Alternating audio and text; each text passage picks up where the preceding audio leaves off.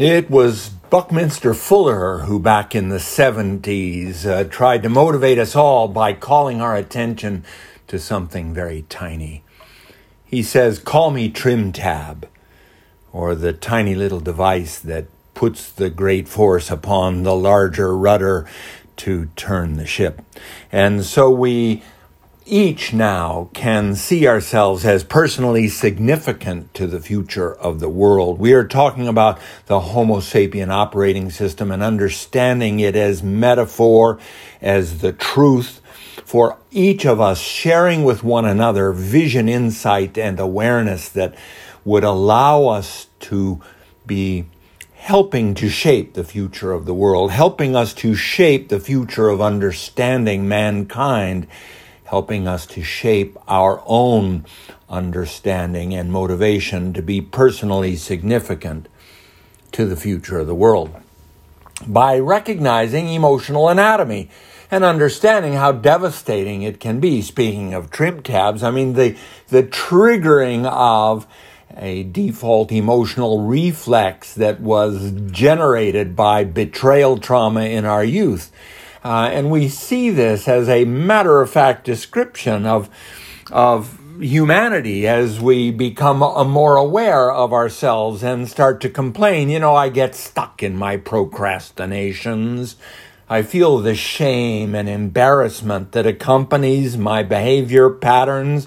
I even remember in my childhood that I now recognize how all of this took place mom and dad were totally dysfunctional. Dad would get the belt out and beat me silly. Mom would grab anything and they would teach me to lie, basically. I mean, I had to make excuses. I became defensive and and it, it's carried out over my entire life. And, uh, you know, of course, uh, it's filled with all kinds of confusion because, after all, I recall that the habits and patterns, the wacky behaviors, the things that uh, that, that that allow me to know I'm in trouble. And so I started studying emotional anatomy. I started recognizing my emotional anatomy. I realized the value of accepting the reality, an alternative pathway. A gratitude reboots the machine. A Thank you, I see it. Yes, there are the habits and patterns that produce my wacky behavior. And then I go back and I feel it, the tension my whole life. Always feeling tense. I felt weird my whole life, out of place, embarrassed and ashamed, irritated. It's an ugly feeling. Like I, I didn't want to go home. I, I, I didn't want to experience those feelings anymore. You know, that punch in the heart, that punch in the stomach, it's visceral. And my heart drops and I get confused and helpless. And thank you, I see it, yes, but, you know, it, it makes up excuses. Uh, it makes up an excuse for being late. I'm I'm as though I'm still stuck in the middle of mom and dad and and also experiencing the sadness. Throughout my whole life this sadness. Oh I it would be like I a blanket gets thrown over me. I'm familiar with this. I I don't want to move. I don't want to go out. I don't want to get up and it takes a fight to recover. I've learned about the lightsaber, and I do battle with these feelings, but it, they are powerful. Once triggered, they are powerful. There's a physical discomfort that comes over me. It's a dramatic change in my personality, as though I was just happy, and then all of a sudden, boom, it hits me, and it lasts for a few days, and the doctors tell me it's my menstrual cycle, but I'm becoming aware. These are feelings that I'm so familiar with. Started back in my when I was molested very young. The betrayal traumas of my youth. The same feeling. Darn it, it's back. It's back again. Why doesn't it go away? Why do I feel like this?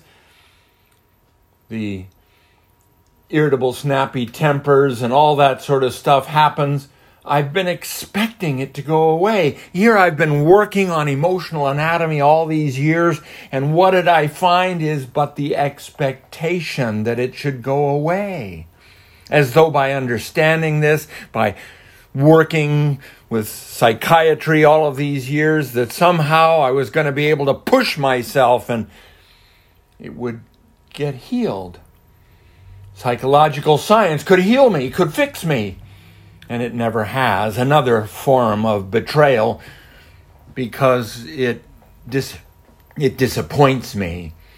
It's a tug of war, and I get ins- I get disappointed instead of inspired. But now the visionary system coming alive, you see, to implement these theoretical tools in the battle the laser beam identification of the challenge that I face. I may feel lazy, low down, no good, and rotten, and that becomes the lie inside my head. The lie that says I'm undeserving. That as my parents separated, as I caught my dad cheating after I had grown to love him so much, and then he was unfaithful and and it caused such chaos and led to the divorce. It led to my feeling this chronic, uncomfortable, etc. But I caught him cheating on my mom.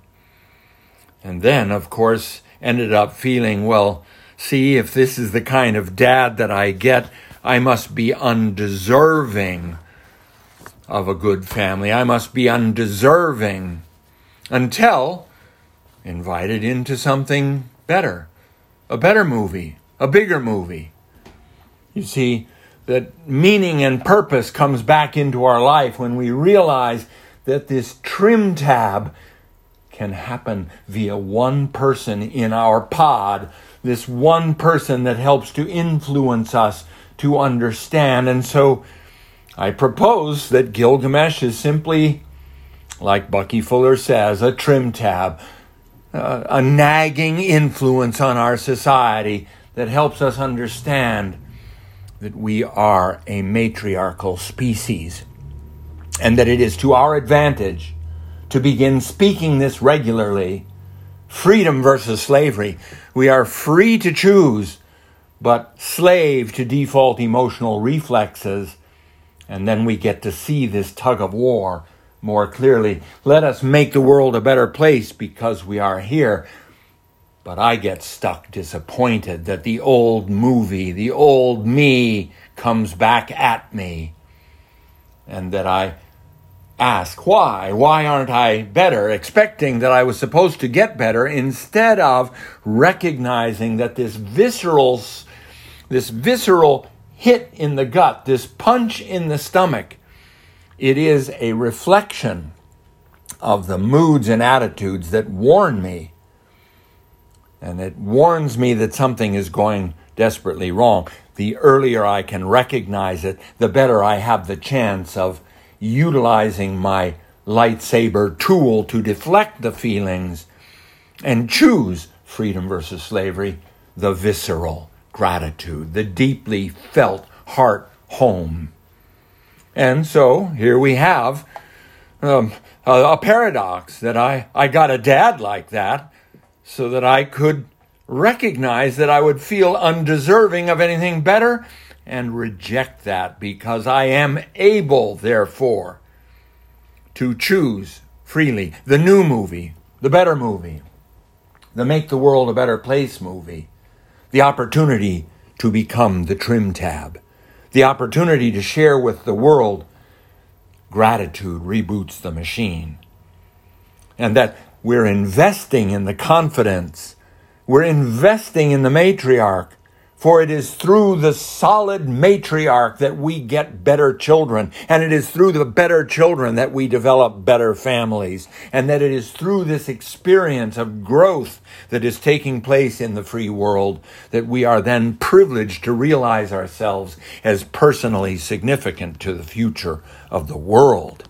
And that it is important for each of us to be involved, learning how to identify with laser beam accuracy the lies that predominate our default emotional reflexes, that I should be undeserving of the better movie. No, that's a lie. For I realize that by my own free choice, I am able then to begin influencing the future of the world like the tiny trim tab that I am.